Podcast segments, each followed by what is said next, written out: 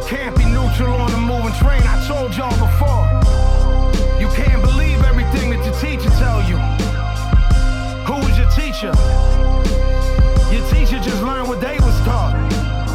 How do you know what they was taught was correct?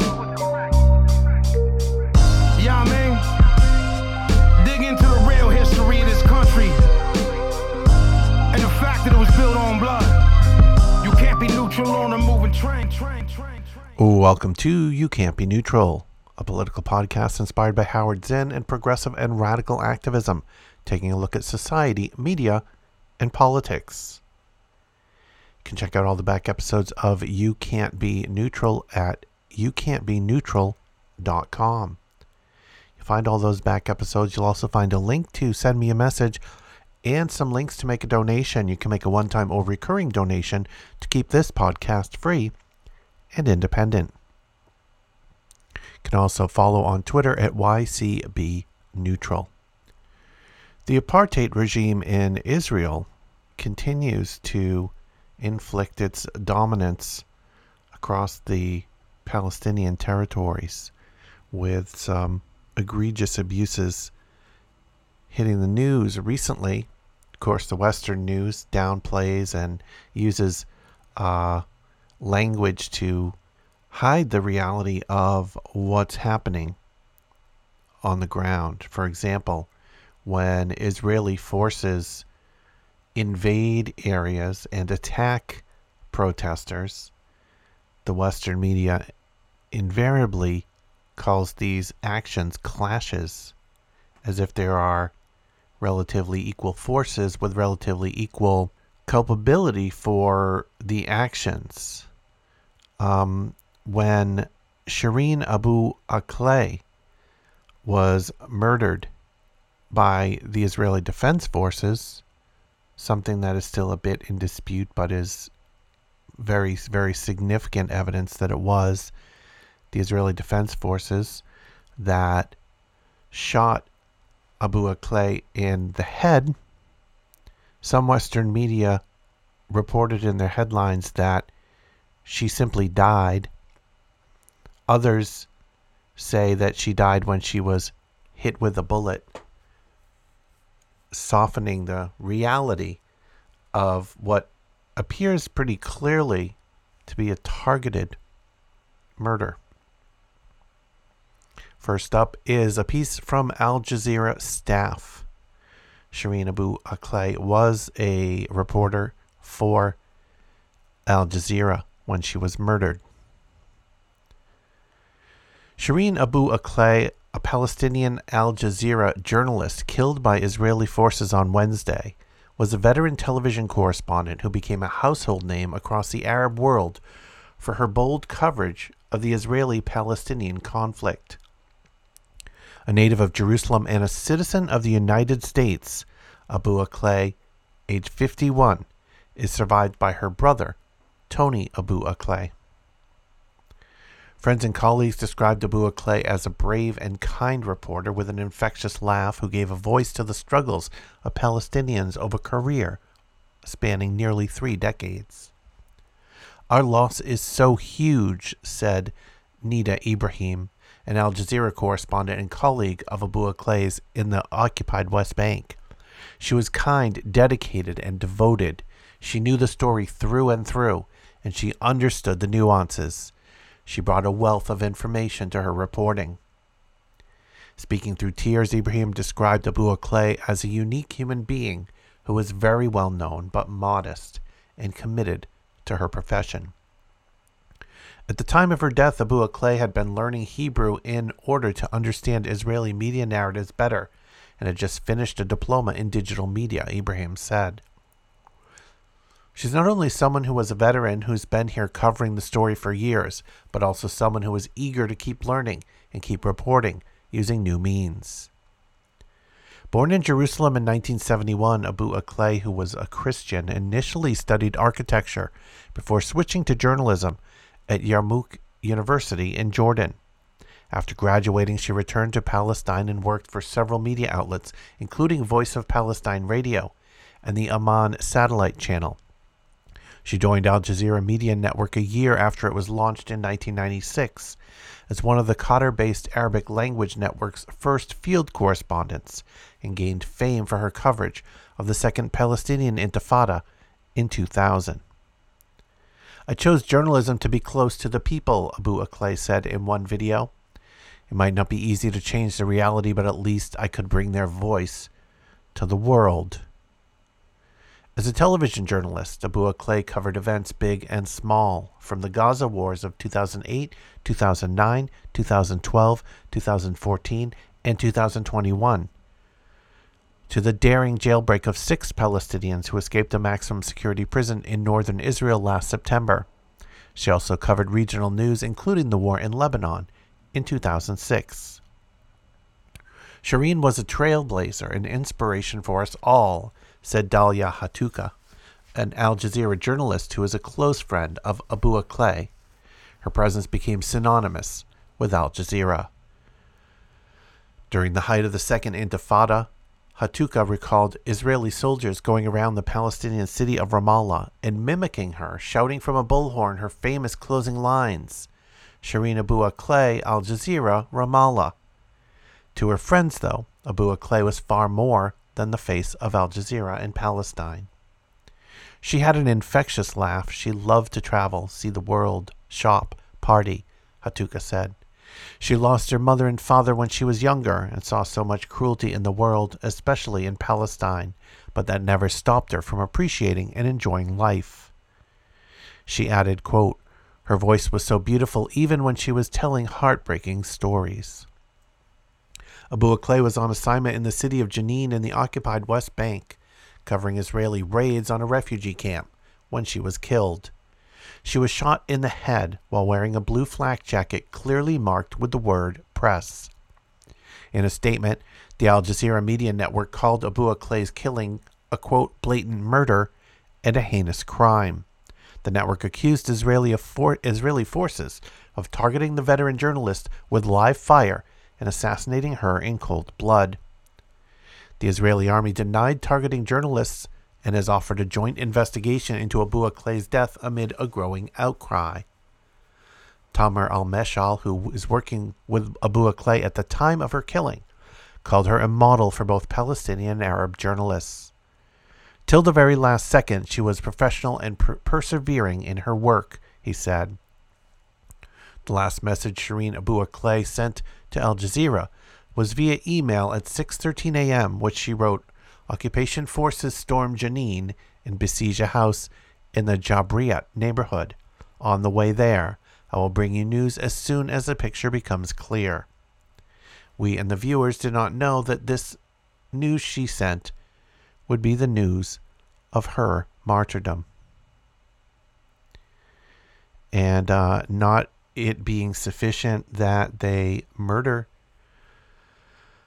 a member of the press, but during her funeral procession and her funeral, Israeli forces disrupted and attacked the funeral, attacked the procession, nearly, or perhaps actually, it's a little bit unclear in the video, made the people carrying Abu Akleh's coffin drop that coffin as they swept in with batons, beating everyone in sight. Here's a piece by Ben Jamal. This is published at tribunemag.co.uk. This Sunday, May 16, 2022, Palestinians around the world will once again be marking the Nakba, the ethnic cleansing of more than 750,000 Palestinians from their lands and homes that led to the establishment of the State of Israel, the destruction of over 500 Palestinians and villages that were wiped from the map of the new country. There is no Palestinian who does not have a story of what's happened to their family in 1948. Mine is my grandparents, forced from their beautiful home in West Jerusalem, which stands still now occupied by a Jewish family, and eventually to Beirut, where they died in exile. The Nakba is not a fossilized moment of historical trauma, but an unbroken catastrophe and ongoing settler colonialism that continues to displace the Palestinians who had managed to hold on to their lands and prevent those expelled from returning. The Nakba continued when, on May 4th, Israel's highest court ruled it legal, in a contravention of the Fourth Geneva Convention, for Israel to begin the expulsion of over 1,000 Palestinians from the village of Masafer Yatta to make way for a military firing zone. Since 1970, Israel has declared up to 18% of the illegally occupied West Bank firing zones required for military exercises. 1 week later, as Palestinians marked the anniversary of Israel's 2021 bombardment of Gaza, bulldozers moved into Masafer Yatta, demolished buildings, and forcibly uprooted 45 people. Many of them are children.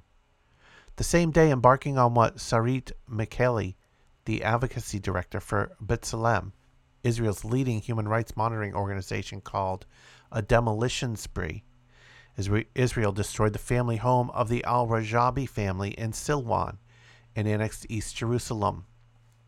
IDF soldiers were filmed assaulting a child protesting the destruction.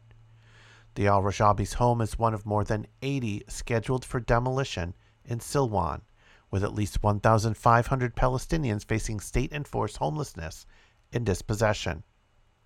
While the bulldozers entered Masafer Yatta, IDF troops began their latest incursion into Jenin, some 120 miles north, inside the occupied West Bank.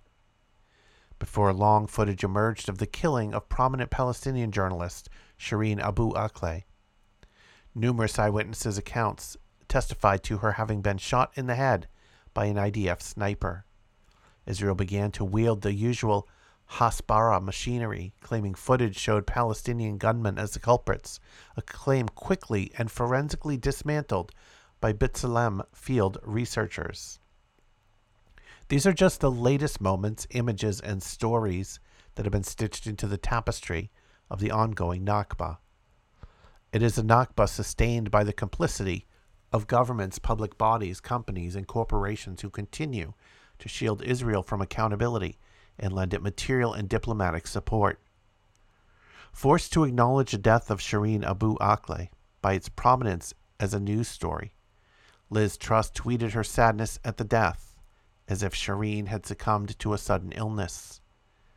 No outrage, no condemnation, no calls for an independent investigation. David Lammy, Shadow Foreign Secretary, could not raise himself to a comment, but relied on a retweet of his junior Bambos Charalambous expressions of shock.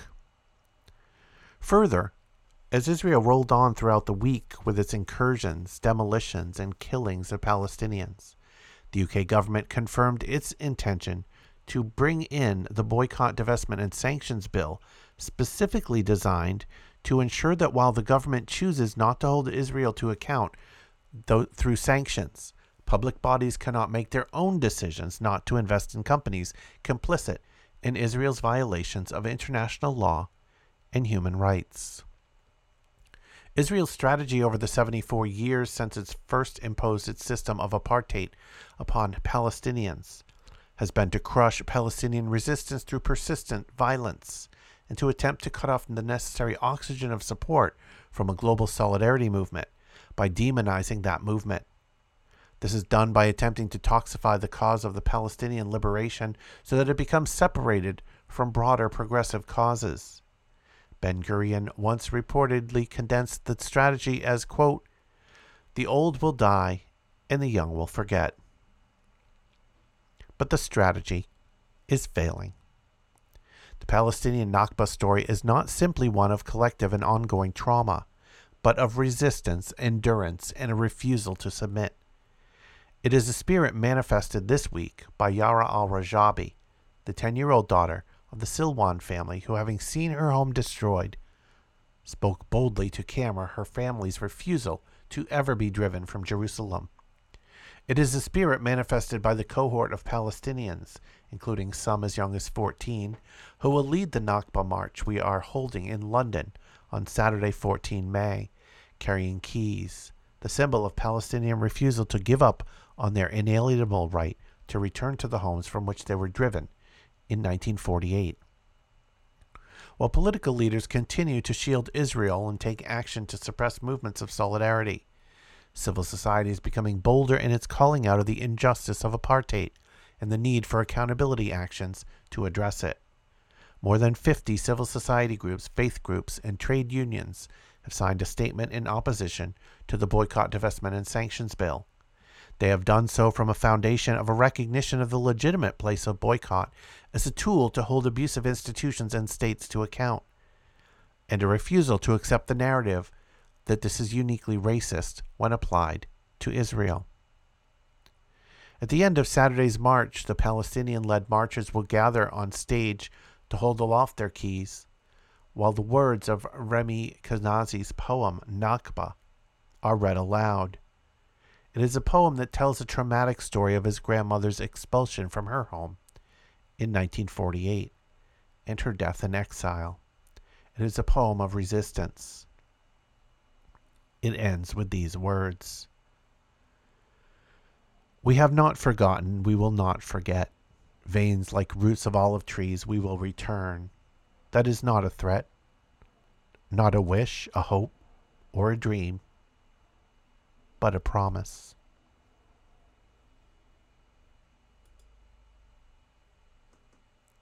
Next up is a piece from CommonDreams.org. This is written by Michael Waldman. On Monday night, a draft majority opinion in Dobbs v. Jackson Women's Health Organization was leaked. If Justice Samuel Alito's opinion is adopted, it will overturn Roe v. Wade and Planned Parenthood v. Casey. It is radical in its implications. The draft majority opinion explicitly repeals a major constitutional right, one protected for half a century, on the grounds that, quote, Roe was egregiously wrong from the start. At the front of our minds must be the impact on the lives of millions of women. Beyond that, what would this mean for our political and judicial systems? Stipulate that it is just a draft, as Chief Justice John Roberts said today. Votes can change. Assume, though, that it's close to what the court will release by the end of the term. This ruling would usher in a dark and dangerous new constitutional order. For as long as nearly all Americans have been alive, we have had a uniform system of rights protected nationally by the Constitution, the U.S. Supreme Court, and laws passed by Congress. And I do have to pause for an aside here. We may all be under the same laws and quote-unquote rights put down on paper or in pixels somewhere, but that does not remotely mean that there is any semblance of fairness in the way that those laws are applied and to whom they are applied. Now the Supreme Court is busily revoking those national protections. On voting rights, soon apparently on abortion rights. The draft implies marriage equality, LGBTQ equality, and even contraception could be next. 26 states are certain or likely to ban some or all abortions as soon as Roe is overturned. Of those, 13 have trigger laws, which would go into effect right after the court rules. Many of the same states that have passed voting restrictions are assailing LGBTQ rights. Conservative states would have one social order, the rest of the country another. The draft raises once again the place of the Supreme Court in our political system and shows just how out of balance that system is. The court's legitimacy is a fragile thing, given that we have given so much power to lifetime appointed judges. Now those judges seem eager to use that authority to entrench minority power. Democrats won 7 of the last 8 popular votes for the presidency, the longest such winning streak in American history. Yet Republican presidents picked 6 of the 9 justices. Justice Neil Gorsuch gets to cast this deciding vote only because Senator Mitch McConnell refused to allow a vote for the first time in a century, at least, on a Supreme Court nomination, holding the seat open for a year.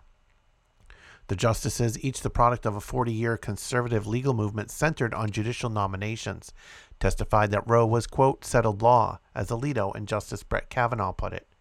Gorsuch asserted it, quote, is a precedent it has been reaffirmed.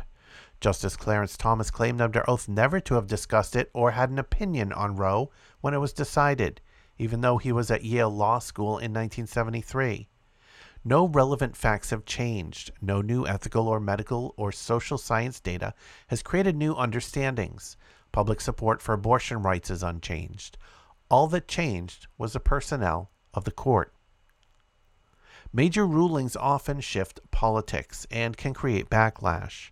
That has happened after Dred Scott, reestablished in 1857, the Congress could not bar slavery from territories, a ruling that helped sweep Republican Abraham Lincoln into the White House, and thus precipitated the Civil War. It happened after Brown versus Board of Education, which led to, quote, massive resistance by Southern segregationists, although that decision also inspired civil rights activists. And it certainly happened after Roe itself, which helped spur overtly political organizing by opponents that helped shape the political alignment of the past half-century. Conservative politicians have always seemed to have a cynical relationship with their anti-abortion base. Conservative justices have dominated the court for decades, yet were somehow always one vote shy of issuing the long-hoped-for ruling. While the Supreme Court majority and the extremist politicians in many states seem to have finally reached their goal, they may reap the political whirlwind. That kind of backlash is far from automatic. When Texas effectively banned abortion last year and the Supreme Court let it do so without a majority ruling, headlines lasted only a few days. The reaction to this draft opinion suggests something is very different. The Supreme Court won't protect our rights. That is up to all of us, at the ballot box, in legislatures, and on the streets. And that last part, at least, is something that Howard Zinn largely agrees with. I have another podcast called People Are Revolting. It's a daily story about people out there protesting, fighting, and engaging in the struggle for a better world. And a recent episode, I covered a Howard Zinn essay called Don't Despair About the Supreme Court, in which I covered some excerpts of that related specifically to this recent opinion, draft opinion, and the response to it, and the necessity throughout history of the people to rise and guide our institutions, and guide our courts, and guide our politicians into the right decisions. If you want a sign that humanity's still got it going on, the people are revolting.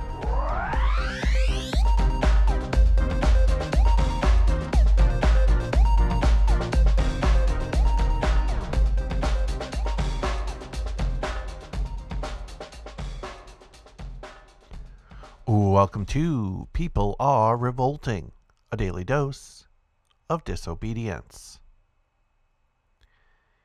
Back in 2005, Howard Zinn wrote a piece about the Supreme Court. It was published in the Progressive magazine. I'm reading from a piece republished at popularresistance.org. Here's a couple of excerpts from this piece by Howard Zinn, titled, Don't Despair About the Supreme Court. John Roberts sailed through his confirmation hearings as a new Chief Justice of the Supreme Court, with enthusiastic Republican support and a few weak mutterings of opposition by the Democrats. Then, after the far right deemed Harriet Miers insufficiently doctrinaire, Bush nominated arch-conservative Samuel Alito to replace Sandra Day O'Connor. This has caused a certain consternation among people we affectionately term the left. I can understand that sinking feeling. Even listening to pieces of Roberts' confirmation hearings was enough to induce despair. The joking with the candidate, the obvious signs that whether Democrats or Republicans, These are all members of the same exclusive club. Roberts' proper, quote, credentials, his nice guy demeanor, his insistence to the Judiciary Committee that he is not an ideologue. Can you imagine anyone, even Robert Bork or Dick Cheney, admitting that he is an ideologue? Were clearly more important than his views on equality, justice, the rights of defendants, the war powers of the president. The distinction between law and justice is ignored by all those senators, Democrats, and Republicans who solemnly invoke as their highest concern, quote, the rule of law. The law can be just. It can be unjust. It does not deserve to inherit the ultimate authority of the divine right of the king. The Constitution gave no rights to working people, no right to work less than 12 hours a day, no right to a living wage, no right to safe working conditions. Workers had to organize, go on strike, defy the law, the courts, the police, create a great movement which won the 8-hour day and caused such commotion that Congress was forced to pass a minimum wage law and Social Security and unemployment insurance. The right of a woman to an abortion did not depend on the Supreme Court decision in Roe v. Wade. It was won before that decision, all over the country, by grassroots agitation that forced states to recognize the right. If the American people, who by a great majority favor that right, insist on it, act on it, no Supreme Court decision can take it away. It would be naive to depend on the Supreme Court to defend the rights of poor people, women, people of color, dissenters of all kinds. Those rights only come alive when citizens organize, protest, demonstrate, strike, boycott, rebel, and violate the law in order to uphold justice. So now in 2022, when a leaked draft majority decision is showing that the Supreme Court is about to vote to overturn Roe v. Wade, it comes back to the people who have been fighting nonstop before and during the time when Roe v. Wade was the law of the land, and the people who had stopped fighting when Roe v. Wade was won at the Supreme Court, need to continue to fight or join the fight. And it appears they are, in large numbers. The next few episodes are going to cover the large number of protests erupting spontaneously and organized all over the country in the light of the leaked draft decision. And the Democrats, we'll see if the Democrats really stand for anything. The Democrats repeatedly in the past and now have promised to pass legislation to make access to abortion illegal everywhere. The Democrats have proven over and over and over again that what they say that they stand for are typically not things they're willing to fight for. I'm afraid that will be the same in this case. They will only do so. They will only fight for these things if they're forced to by the people, by direct action all over the country. Bravo to everyone who has tirelessly and endlessly fought for rights to abortion, and to all of those who are now joining the fight. Keep revolting, and thanks for listening.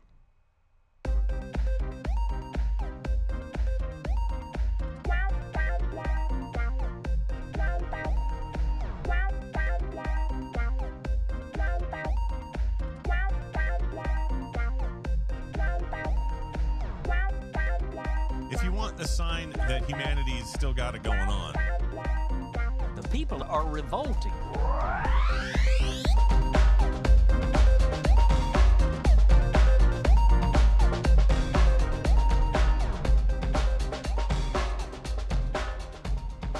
I think you just nailed it.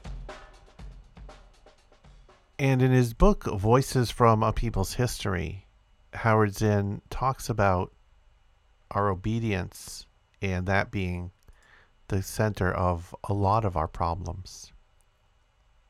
And our topic is topsy-turvy, civil disobedience. As soon as you say the topic is civil disobedience, you are saying our problem is civil disobedience. That is not our problem. Our problem is civil obedience. Our problem is the numbers of people all over the world who have obeyed the dictates of the leaders of their government and have gone to war, and millions have been killed because of this obedience. And our problem is that scene in All Quiet on the Western Front where the schoolboys march off dutifully in a line to war. Our problem is that people are obedient all over the world in the face of poverty and starvation and stupidity and war and cruelty. Our problem is that people are obedient while the jails are full of petty thieves, and all the while the grand thieves are running the country. That's our problem. We recognize this for Nazi Germany. We know that the problem there was obedience, that the people obeyed Hitler. People obeyed. That was wrong. They should have challenged and they should have resisted. And if we were only there, we would have showed them. Even in Stalin's Russia, we can understand that. People are obedient, all these herd-like people. But America is different. That is what we've all been brought up on from the time we were this high, and I still hear it resounding in Mr. Frankel's statement. You tick off 1, 2, 3, 4, 5 lovely things about America that we don't want disturbed very much. But if we've learned anything in the past 10 years, is that these lovely things about America were never lovely. We have been expansionist and aggressive and mean to other people from the beginning, and we've been aggressive and mean to people in this country, and we've allocated the wealth of this country in a very unjust way. We've never had justice in the courts for the poor people, for black people, for radicals. Now, how can we boast that America is a very special place? It is not that special. It really isn't. And there's a lot of hand-wringing out there about protests in front of judges' houses. Oh, the clutching of the pearls and the cries to, oh, just be civil, you must be civilized. This isn't nice. Why can't you protest and resist in a nice way, in a pleasant way, in a civil way? Well, Malvina Reynolds stabbed that opinion with a sharp blade back when she wrote the song It Isn't Nice, which leads off, it isn't nice to block the doorways. It isn't nice to go to jail. There are nicer ways to do it. But the nice ways always fail. We can't afford to be nice and to be civil all of the time. There are plenty of times and places where civility is the best tactic, the proper tactic, but that's not all of the times, in all of the places, in all of the circumstances. When you're struggling for issues that for some literally are life and death, then you can't afford to be timid and afford to be always civil or always nice. Here's a piece published at prismreports.org. This is written by Tina Vasquez. When I read the leaked draft Supreme Court decision that would strike down Roe v. Wade, I was transported back in time to when I was a teenager in southeast Los Angeles, terrified for my life. When I was 19 and pregnant, I would lay in bed at night, stare at the ceiling, and pray to God that I could get an abortion or find the courage to take my own life. It wasn't shame or stigma that made me want to die. It was the idea of having a child I did not want to have. At the time, I was a college student in an abusive relationship with someone who was substance dependent. I saved the money intended for my abortion in the pages of a book, but my partner would take the funds and use them to buy drugs.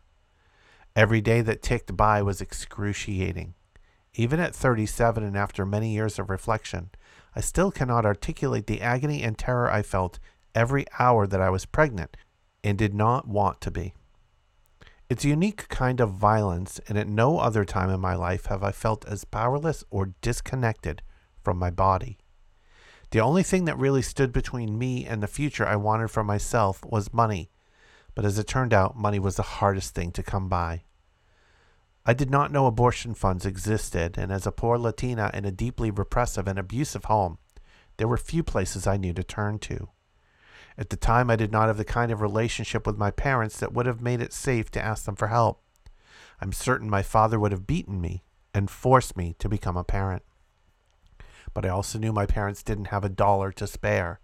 There were times they literally could not keep the lights on, times when lunch was a mustard and onion sandwich. Asking them for money was a useless endeavor that would have put my safety at risk. Everything was a calculation. How do I survive today? How much time do I have? How much money do I need? Who can I beg, borrow, or steal from?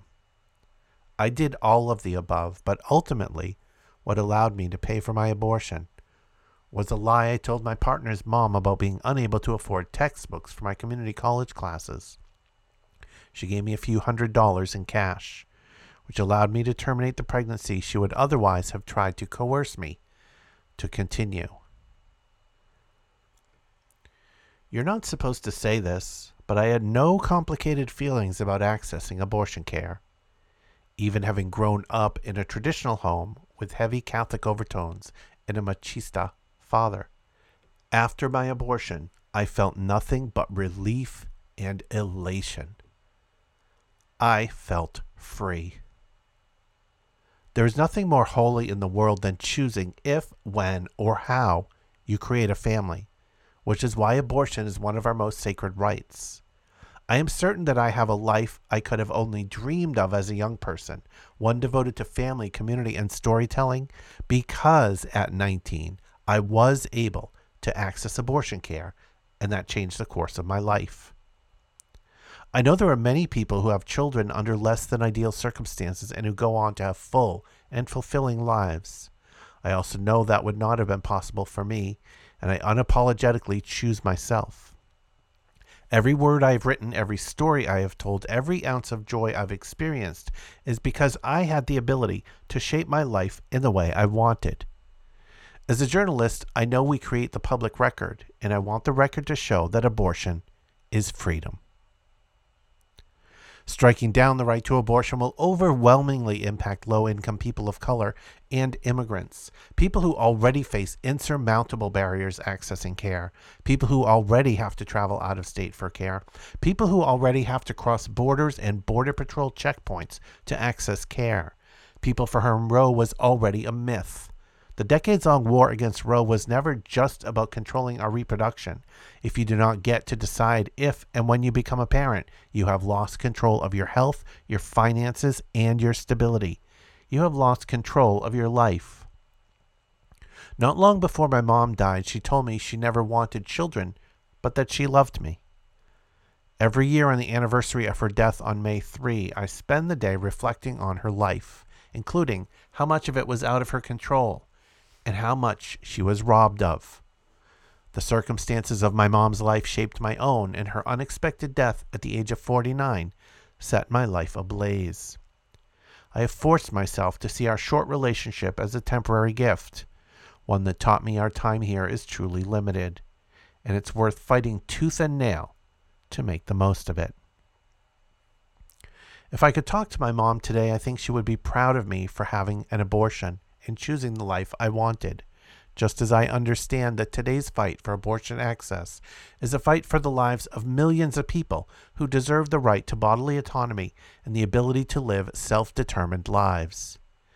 It's not hyperbole to say that access to abortion care is a matter of life and death, but this urgency is clearly not felt by elected officials or the courts. There is no telling what tomorrow or next week or next year will bring. But this I do know. We have kept each other safe, and we will keep each other free.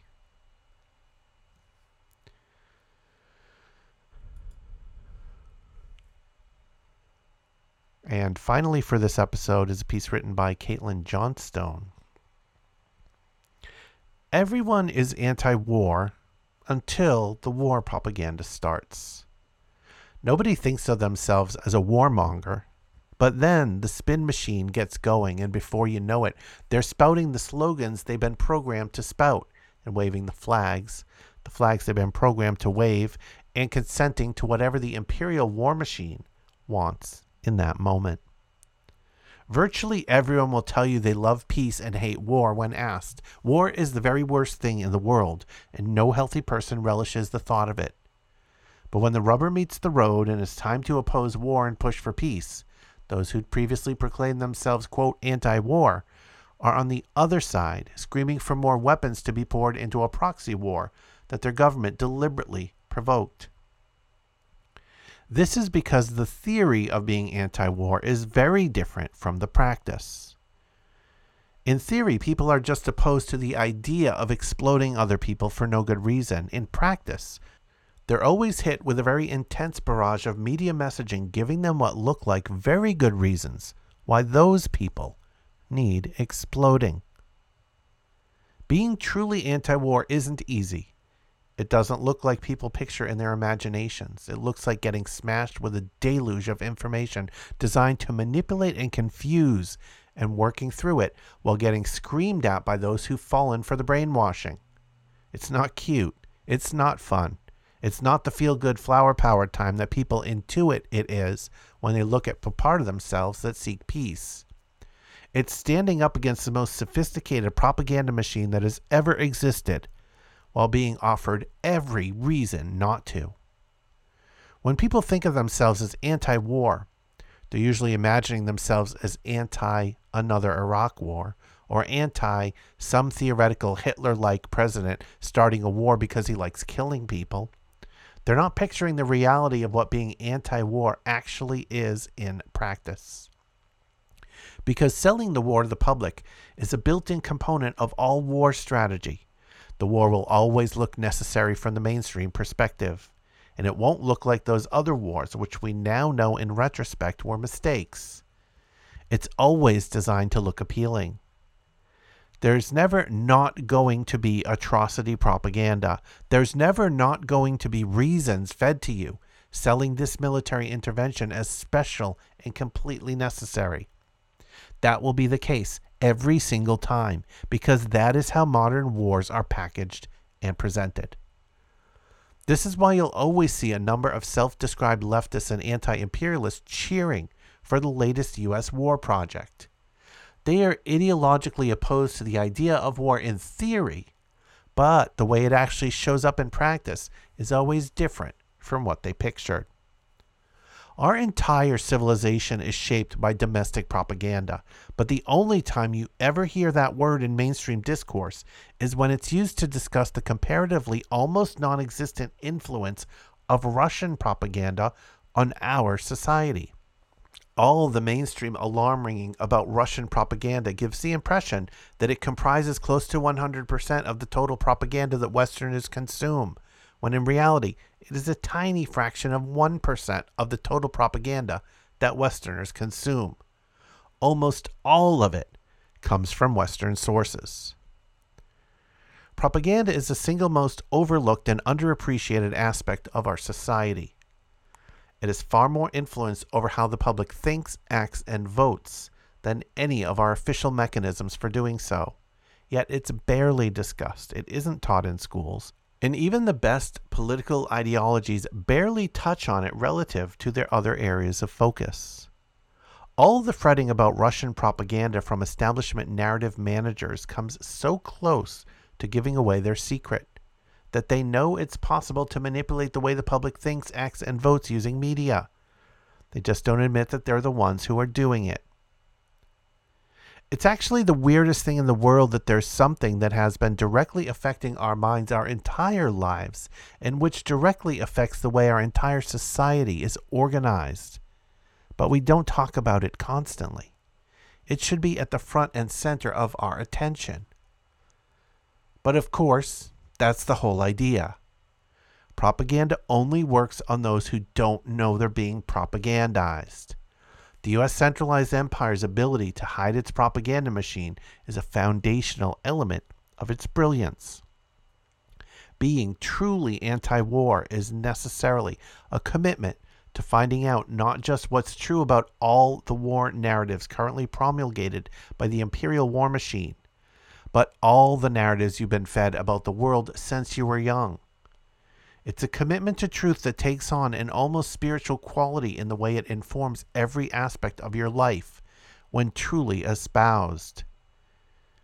It's important to research and learn new things about the world, but what's really important, and what doesn't get emphasized nearly enough, is the practice of examining the beliefs you already hold about your society, your government, your nation, and your world.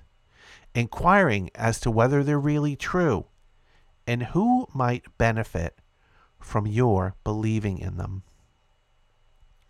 Don't make the error of assuming you'll always be aware and informed enough to spot all the lies right away. You're dealing with the single most advanced and powerful propaganda machine that has ever existed, and you've been marinating in its effects your entire life. It takes some time. Even the most aware among us were indoctrinated into the mainstream worldview to some extent earlier in their lives, and to this day most of the information they get about the world has some of its roots in branches, in parts of the propaganda matrix. It takes work to see things clearly enough to form a really truth-based worldview, but unless you do this, it's impossible to be truly anti-war, because you can't skillfully oppose something you don't understand. To fight the imperial war machine is to fight the imperial propaganda machine. And that'll bring us to the end of this episode. Remember, you can check out all the back episodes of You Can't Be Neutral at youcan'tbeneutral.com. You can follow on Twitter at YCBNeutral. And you can listen to this and all my podcasts playing 24/7 at movingtrainmedia.com. And now, a moment of Zen. This is Remy Kanazi with the poem Nakba. Thanks for listening. She was scared. 7 months pregnant. Guns pointed at temples, tears dropping, stomach cusp back bent, dirt pathways leading to dispossession, rocking boats, waves crashing, people rushing, falling over each other, packing into small spaces. Like memories. Her home. Mandated, occupied, cleansed, conquered, terrorizer sat on hills, sniping children, neighbors fled on April 10th. Word came of massacre. They stayed, didn't fight, didn't flee, shells and bombs bursting in air like anthems, prayed for the dead, with priests and imams, prayed for the living, looking over shoulders for the Irgun and Haganah. She's a warrior, raised life, planted trees, painted fruit, as if the road was her garden, orphaned twice.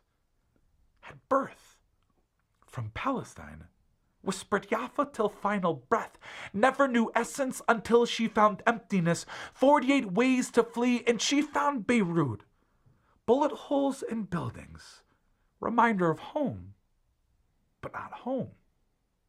Years later, daughter sat on hills in the south, dreaming of breaking water never touched, thinks of their mother, that warrior, how battles still rage here and abroad, orchards flourished. Propagandists called them barons, land expropriated for Europeans who called religion ethnicity, not native, not from here. Plant flags, call it home, rename cities and villages, wiping, cleaning, cleansing memory that this is not theirs. Passed away August 22nd, 2009. Frail hands shook, lip trembled, didn't want to die, but suffered decades. She will speak Arabic. Broken English, wounded words and murmurs, her eyes close, but every so often they blink brilliance. Memories that cannot be erased, uprooted, or stolen. She is not forgotten. We have not forgotten. We will not forget. Veins like roots of olive trees, we will return. That is not a threat, not a wish, a hope, or a dream, but a promise.